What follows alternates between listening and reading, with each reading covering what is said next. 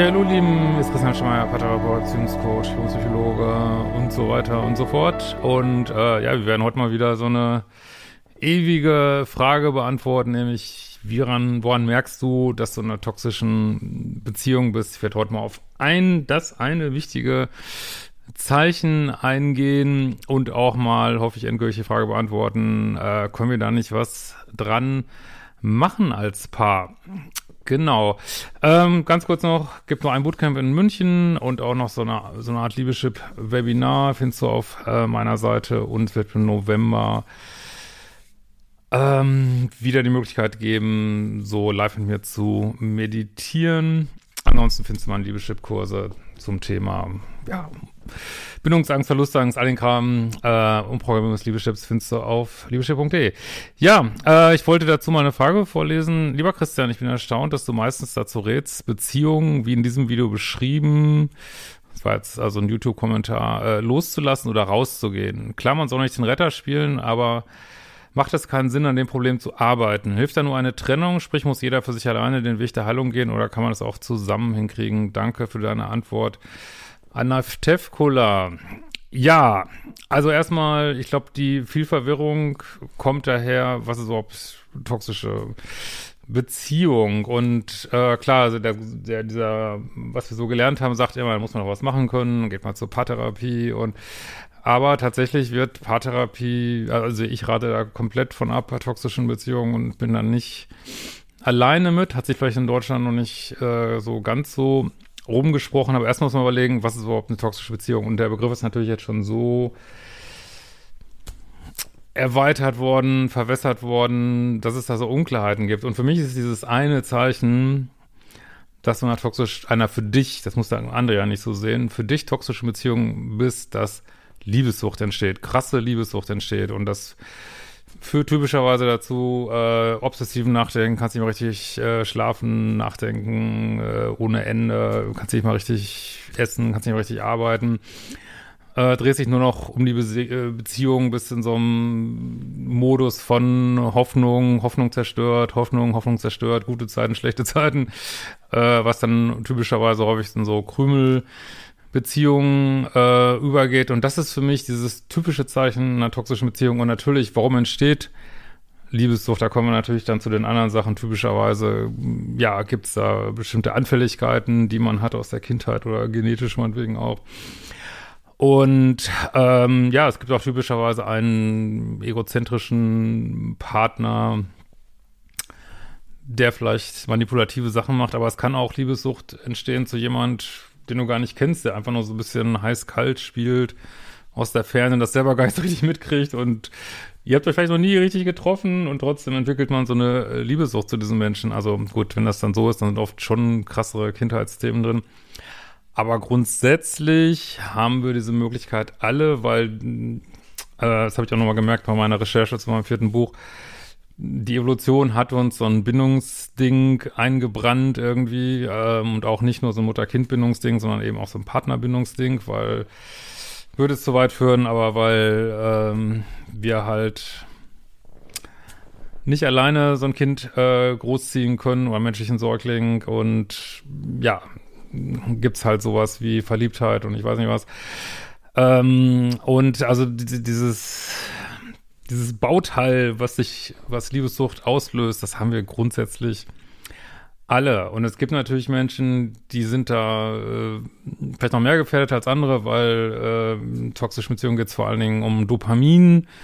Und wenn ich jetzt vielleicht aufgrund meiner Historie oder wie ich halt so unterwegs bin im Leben äh, ja, vielleicht Dopaminmangel habe, wie zum Beispiel bei ADS oder so, äh, ja, ist man dann vielleicht noch, noch mehr am struggeln, weil man noch mehr Thrill anzieht und aber letzten Endes ähm, bringt es gar nicht so groß auf den anderen zu gucken, das sage ich immer wieder, sondern das ist dieses eine Zeichen. Es gibt natürlich Beziehungen, die laufen super schräg aber man ist nicht unbedingt liebessüchtig. Und äh, da kann man, ob das jetzt eine schlaue Idee ist, was zu versuchen, wenn es wirklich ähm, gar nicht gut läuft, weiß ich nicht. Aber theoretisch wäre es da möglich. Äh, man sagt immer so, ja, in stark co-abhängigen Beziehungen, also nur, dass die ungleichgewichtig sind, da kann man schon versuchen, was dran zu machen, aber in dem Moment, äh, wo Liebessucht dazukommt und jede liebessüchtige Beziehung ist co-abhängig, aber nicht jede co-abhängige Beziehung ist liebessüchtig und das macht so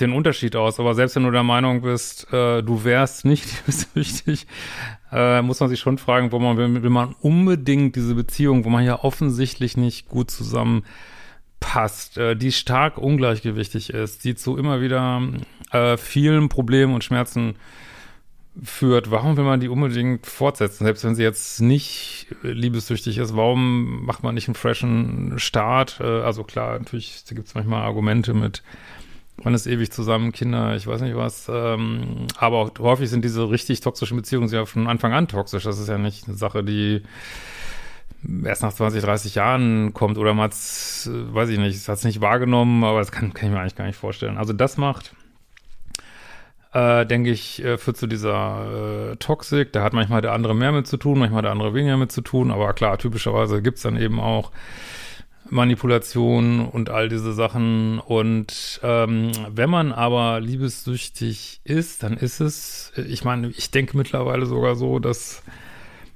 von Liebessucht sich eigentlich alle anderen Süchte ableiten, weil wie gesagt, wegen Bindung und so hat uns diese Natur, dieses System äh, mitgegeben. Und da docken eben auch Drogen an und so, ne? Aber gut, das ist ein anderes Thema. Also am Ende des Tages ist es wie so ein Suchtprozess, auch wenn es da jetzt nicht so eine offizielle Liebessucht gibt, so äh, ist man in so einem Suchtprozess und kann nicht drinbleiben in so einer Sucht und gleichzeitig dran arbeiten. Das funktioniert mit Drogen ja in aller Regel auch nicht so, ne? Und da musst du auch damit aufhören. Und der eigentliche Entwicklungsschritt kommt halt, dass sich immer wieder, wenn du das loslässt und dass dieses Loslassen heißt natürlich auch in letzter äh, Konsequenz, ähm, ja, diese, diese inneren Kind- Anteile, die immer noch wollen, dass Mami äh, sich ändert oder Papi sich ändert, symbolhaft durch den Partner, dass du die endgültig loslässt und sagst, äh, nee, äh, oder auch, dass du sagst, ich kann nicht weiter auf dieser Dopaminspur äh, mein Leben führen, das bringt mich einfach um so, ne? Da muss ich irgendwie was anderes machen. Äh, es funktioniert einfach nicht, ne? Also bringt mich um im sprichwörtlichen Sinne. Ja, und ich, ich äh, weil, weil sichere Beziehungen, die auch unser Bindungssystem beruhigen, sind einfach von ihrer ganzen Natur, sind die einfach grundsätzlich anders als toxische Beziehungen. Und jetzt äh, mag es natürlich Zeiten geben im Leben, äh, ja, vor allem wenn man jünger ist, wo man sagt, äh, wo man sich dann noch nicht mit auskennt, mit, mit seiner eigenen Gehirnchemie, äh, purzelt da rein. Ich denke, in der Pubertät hat bestimmt jeder mal eine unglückliche Verliebtheit gehabt und ähm, ja, das also phasenweise ist es bestimmt normal und phasenweise vielleicht auch auf so eine schräge Art lustig. Aber ähm, ja, wenn man lange drin bleibt, werden, also diese toxischen Beziehungen neigen eben dazu, immer schlimmer zu werden und ja immer katastrophalere Ausmaße anzunehmen und äh, der äh, dieser Kick, den man da hat, der ja sowieso nur 0,1 Prozent der Zeit ausmacht, wird halt immer kürzer und da muss man sich schon fragen, ist es das wert, dieser Kick, ähm, dass du ja 99 Prozent deiner Zeit eigentlich unglücklich ist. Ne? Das ist, was sich äh, Junkies halt auch fragen müssen, so ne, muss man sich einfach fragen und das ist keine Bewertung, aber ja, und äh, also jede Art von Hoffnung zeigt so der Erfahrung in solchen Beziehungen führt einfach nur dazu, dass man länger äh, drin bleibt. Und natürlich kriegt man immer wieder aufgetischt, ähm, ja, ich erinnere mich jetzt, äh, ich mache das nicht mehr, was ich schon 500 Mal gemacht habe, aber ja, das ist Teil dieses Prozesses. Man sagt ja auch, es kann äh, 10 bis 15 Runden brauchen, bis man da rauskommt, weil man immer wieder gesagt kriegt, nein, ich habe mich jetzt geändert, ich mache nicht mehr dieses gruselige Verhalten XY. Aber das, äh, mein ganzes Material dient halt dazu, das abzukürzen, euch da rauszuhelfen, äh, ja, euren Liebeschip umzuprogrammieren, wie ich das immer so nenne. Und äh, das kannst du nicht machen, wenn du süchtig bist zu deinem Partner und was damit einhergeht, häufig, dass der andere halt immer nur sagt, er macht was, aber es passiert einfach nicht. Wie du das rauskriegen kannst, wie du starten kannst, ist halt alles in meinem Modul 1 und Programmierung des Liebeschips. Und das ist, glaube ich, ein ganz wichtiger Schritt zu sehen, es kann nicht mit diesen Menschen funktionieren. Ähm, Es gibt äh, Versuche natürlich, also ich habe persönlich noch nie eine nach diesen Definitionen toxische Beziehung sich erholen sehen, noch nie. Und ich bin jetzt nicht irgendwie so ein angelesener Coach hier auf äh, YouTube. Ich mache das seit 20 Jahren, also aber gut, ich bin natürlich nicht allwissend. Obwohl. äh, aber klar, es gibt äh, Versuche, die beinhalten aber einen großen Aufwand von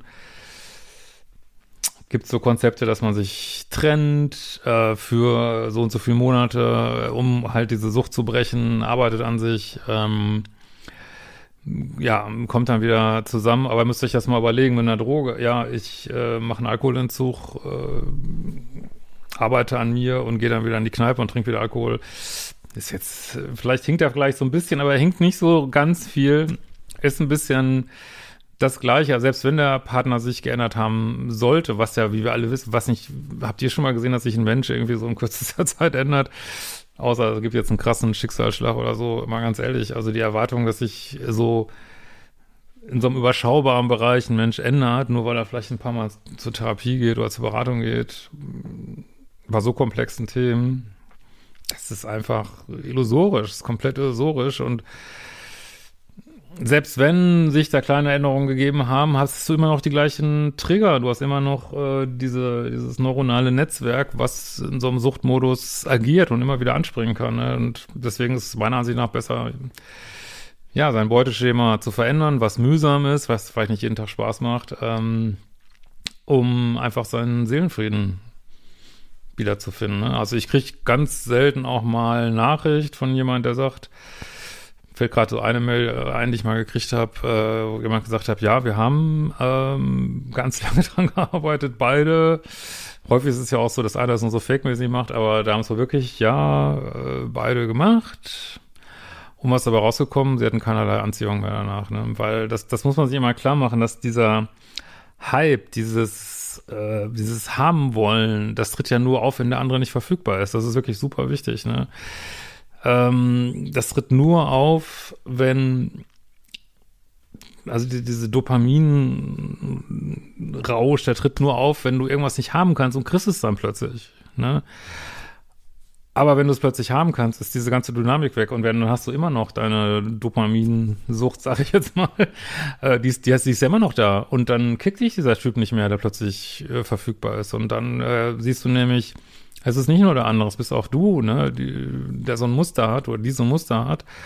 Und spätestens dann musst du dir einfach eingestehen, äh, ja, ich bin auch Drama, kicksüchtig in Beziehungen und wenn der andere sich plötzlich geheilt, ist, äh, langweilt mich das. Also wirst du dich deiner passiven Bindungsangst, wie man das nennen kann, stellen müssen. Ne? So, ich hoffe, ich habe es jetzt ein für alle Mal beantwortet und äh, freue mich auch über eure Kommentare. Liked auch gern und folgt meinem Kanal. Wir sehen uns bald wieder. Ciao.